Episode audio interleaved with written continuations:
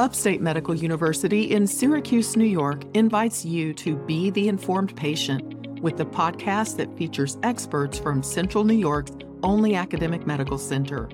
I'm your host, Amber Smith. It makes sense that ballet dancers tend to have a higher incidence and frequency of lower extremity disorders compared to disorders in other regions of their bodies. One of the most prevalent types of injuries involves the Achilles tendon. A doctor of physical therapy from upstate published research recently about Achilles tendon disorders in ballet dancers. Michelle Dolphin is here to share her work along with one of the physical therapy students who assisted in this research, Nicole Harry. Welcome to the Informed Patient, Dr. Dolphin and Miss Harry. Thank you. We're excited to be here. Thank you. Let's start with a description of the Achilles tendon and what its role is. Miss Harry? Yeah, absolutely. So this is a great place to start. The Achilles tendon is located in the back of the lower leg. Many people think of this region as the calf. The calf muscle actually has two parts, and uh, both of these parts are going to attach to the tendon, which attaches to the heel bone. And so it's right in the region of your heel cord. It's in the region of what kind of cord did you call it? The heel cord. So it's like the back of your heel so this is the tendon that helps us flex and point? Yes, absolutely. So this is going to help point your foot and plantar flex your ankle is what it's called. I see. So is that its main role in the body or is it is it necessary for ambulating for walking? Yes, correct. So this is the main role that the Achilles tendon has and it is necessary for ambulating and walking and what we call push off during gait. Do you know what it looks like or what it feels like in the body? Have you seen one in person? Yes. So uh, we kind of have a lab that we get to go and see other people's tendons and see how they function. And then we also can see these in the cadaver lab that we have during our placement in school and our education. Is it like a rubber band? Yes, similar, I would say. Definitely shinier and kind of stretchy. Now, regarding common injuries, I've heard of tendonitis. Can you explain what that is? Yes. So, tendonitis broadly is inflammation of a, of a tendon. And so, Achilles tendonitis is going to be inflammation of the Achilles tendon. And then tendinopathy, what does that mean? Yeah, so tendinopathy and tendinosis are just a little more common in older adults they can be non painful, they can be painful, but there's less of an inflammation and more of a different disease process there. Now, Dr. Dolphin, why are Achilles tendon injuries prevalent among ballet dancers? Thank you for that question. So, from our research and our understanding and working with dancers, the Achilles tendon is what's going to help us get up over our toes. So, for dancers that frequently dance, it's known as en releve on the toes or the balls of their feet this is frequently loaded. So we see a greater prevalence of injury among dancers. Compared with other athletes in other sports, right? Well, that's a great point, too. So we often see this in athletes who jump. So I've worked with patients who have had injuries related to volleyball, to basketball, certainly. You can see some disorders in runners as well. And then, as Nicole mentioned, it also can be in folks who are non athletic. So it can be, I had a patient who one time was just stepping onto a dock to get into his boat. And this may be likely that there was a disordered process in the Achilles prior to this injury. But to your point, dancers and athletes who do a lot of jumping, it's quite common. So jumping, or like you said, elevating your yeah. on your, on the balls of your foot or on the t- on the point, that's the move that sort of puts you at risk. Yeah, it's due to an inadequate loading cycle. Like any muscle, like a muscle in your arm, if you exercise it consistently and you don't have any rapid change, untraining or ex- excessive training, the muscle will respond. But sometimes in dancers, there's an inadequate preparation. It could be too little exercise or too much exercise that can put this body part at risk. Does age or gender affect a dancer's risk? We didn't see in our research a difference between gender, between males or females, but what we did notice is adolescents can experience this based on the frequency of training. So if you think about this time of year and holiday shows, they rapidly increase their rehearsal schedule. So this may put them at risk. And then again, think of the weekend warrior. So the athlete that doesn't train regularly, that they go out to a family event, they play pickleball, they play a volleyball, they may get injured because they're not training as consistently. So, when you see an injury like this, do you typically see it in one leg or would it ever show up in both legs at the same time? I love this question because I, am surprised by the answer, actually. I would suspect it's both legs, right? You would expect your Achilles, you're training both feet, both legs, whatever the case may be, but it actually seems to show up on one side, which we call unilateral. So it may be your dominant side, the side that you push off with more often. And when I've seen it in patients that have both legs are painful, one is usually worse. But I don't know the reason why that is, other than maybe speculating they're loading that a little differently. Now, with ballet dancers, did you see a difference or did you even look between whether they were in pointe shoes, those those slippers that have the kind of the toe box that's really stiff and firm, or just the regular ballet slippers? Yeah, what we found is exactly that the pointe shoe itself, not only because you're in the, a toe box, a constructed toe box, if folks aren't familiar, you load all the way up onto your tippy toes. So, not just the ball of your foot, your entire body weight gets in a straight line over your toes. Then, based on the shape of your foot, the longest toes take the most load. We all have different foot arrangements. But what the other unique part about the pointe shoe is the ties, the satin ties, cross in an area over the Achilles where normally the Achilles does not have a good blood flow in any of us. So you're taking two factors, put them up on your tippy toes, and tie these satin ribbons around a place that has a compromised blood flow naturally. And we did see that that has a greater risk of injury than other types of dance, particularly dance footwear. Well, that's interesting. And and there's no way though you have to have those satin ties. You can't really keep the shoe on without them, right? That's correct. Plus, think about ballet being this classical or traditional dance. Like most people would object if we put them in a different type of shoe, like some modern way to take that pressure off. So the classical aesthetic demands are such. This is Upstate's The Informed Patient podcast. I'm your host, Amber Smith.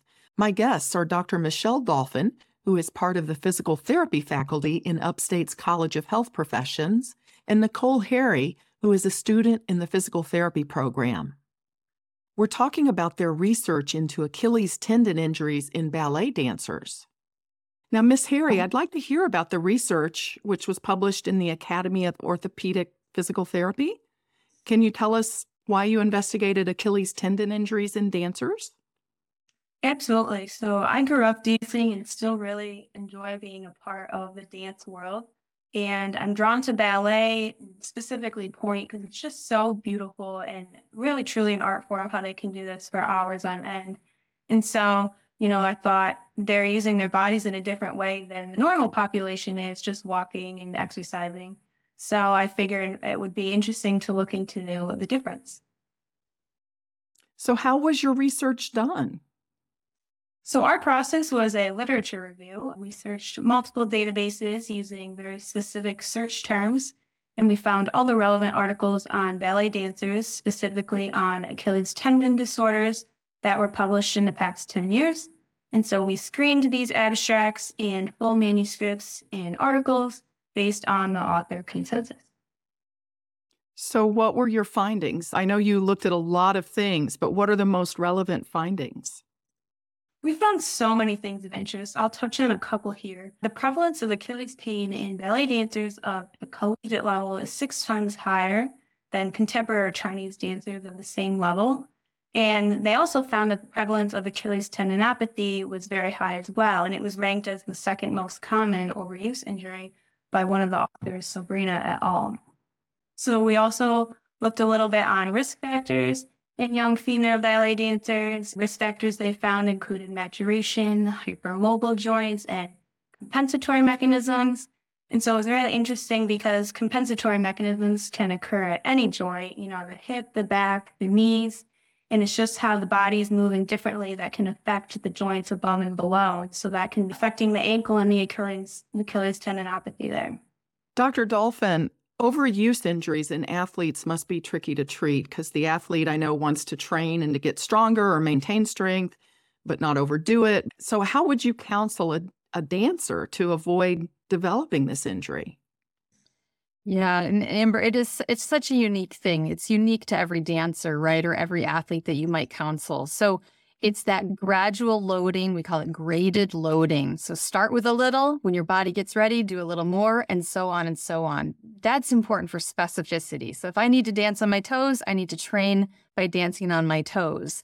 But when we think about someone who's maybe having a little setback or having injury, then we say, well, are you cross training? Have you been in a pool? Have you ridden a bicycle? Have you done other things? Because your whole body needs to be strong, flexible, fit, etc. So it's a really challenging balance act, particularly if somebody has a performance schedule, they have a deadline, or, or an athlete has a competition. So it's a it can be a difficult conversation with adolescents, with families, with dance teachers, with coaches.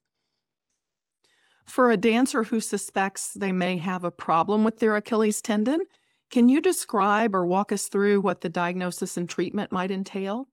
Yeah, absolutely. So, first of all, in New York State, you can see a physical therapist directly without a referral for 30 days, up to 30 days and 10 or 10 visits. So, PTs are very well trained to do medical screening if additional imaging or anything else would be warranted. The diagnosis is based on history and clinical exams. So the patient tells you the story of their problem, and then you observe specific movements walking, sitting, standing, balancing, and then go to a very specific look at the ankle, range of motion, strength, tenderness. And the exam is really very easy to make in a clinical exam by a therapist. So I'm assuming physical therapy is part of the treatment. Absolutely. I would recommend if someone's having problem with this, go see your movement specialist. And the movement specialist is a, a, therapist, physical therapist. Here at Upstate, we have a specialty service group called a performing arts service group. So we see patients throughout our outpatient offices and a group led by Chris Rieger. We've been going out to local dance schools and doing some screening of young dancers. So definitely it's an area of interest and expertise here at Upstate. Are there ways that dancers can stay strong while they're recovering from an Achilles injury? Yeah, we will teach them a variety of exercises. Some may be done in sitting, some may be done with elastic bands and various exercise equipment. Let me ask Miss Harry, in your training so far, have you learned about ways to keep the tendons healthy? Yeah, absolutely. I would emphasize proper training is really the most important factor. So a dancer and their dance teachers really should be aware of the most effective training. In terms of our research, the opportunities we found were linked to volume of training and then endurance and strength of the Achilles. So choreography might entail a limited number of jumps or releves, which we said before, which is going on your toes, but a dancer really should be fit and as strong as they can be to perform the choreography. Dr. Dolphin previously mentioned changes in training demands, such as increased dance at a summer camp or no dance while students are on break. And so that could affect the dancer's ability to really fully participate and perform and load their Achilles. Dr. Dolphin, is there any way to predict whether someone has a vulnerable tendon? Can you sort of anticipate that a certain person might have might develop problems. I know that ballet dancers in general are at higher risk, but can you get down to individual level? Yeah, I think Amber, it's it's not just based on a physical presentation. You know, there are requirements in turn. You have to be able to fully point your foot, like get your the top of your foot in a straight line with the front of your shin. It has to be completely vertical. So there is one physical capacity component to get into a toe box, which is to be up on point. Let's say you've met that physical criteria. The rest comes down to training. There's nothing I can look at, oh, this one's too lean or this one's too that to decide what is a risk factor. It's about the training, which is actually pretty exciting because that's something we could change and influence. What about other types of injuries uh, for ballet dancers aside from the Achilles tendon? Are there other injuries that you see commonly among ballet dancers? Yeah, it's pr- primarily lower extremity and low back. So legs, hips, knees, ankles. And while I have this quick moment, I want to thank our co author, Liz Janowitz, another student PT who helped us on this paper. And we have another paper in review right now looking at anterior knee pain in dancers as well, because that is very common in dancers. Well, dancers are not unique to sort of a rigorous training schedule. All athletes, I mean, you think about football players, soccer players, karate. So I don't I don't know if there's any general advice. I mean, hopefully you have a good coach who's attentive and isn't going to ask you to do things that'll injure you. But Yeah. how does the, how does an athlete learn their limits? You know, this this is another really great point, and this was not from our research, but from being a clinician and being an educator. We talk about external load, which is how you work out. Are you sleeping? What's going on? And internal load, your stress, your emotional health, your mental health. We can show where people are under increased mental stress, they are more likely to have an injury. So that athletes that's having a really bad day, had a poor exam, had a fight with a parent, that that actually mm-hmm. increases their risk. So for coaches and parents and loved ones to recognize it's not just about the workouts, it's how are we sending ourselves or our family members out to do these activities? Is it is it good time? Should we pull back a little bit to protect them from that injury risk? So external and internal factors are at play for all of us. So being attuned to that maybe would help reduce the risk too. Absolutely. Absolutely. Well, that's really good to know. And I appreciate both of you making time for this interview. Thank you so much. It's been a pleasure. Thank you. My guests have been Doctor of Physical Therapy Michelle Dolphin from Upstate's College of Health Professions and physical therapy student Nicole Harry. The Informed Patient is a podcast covering health, science, and medicine brought to you by Upstate Medical University in Syracuse, New York, and produced by Jim Howe. Find our archive of previous episodes at upstate.edu/informed. This is your host Amber Smith, thanking you for listening.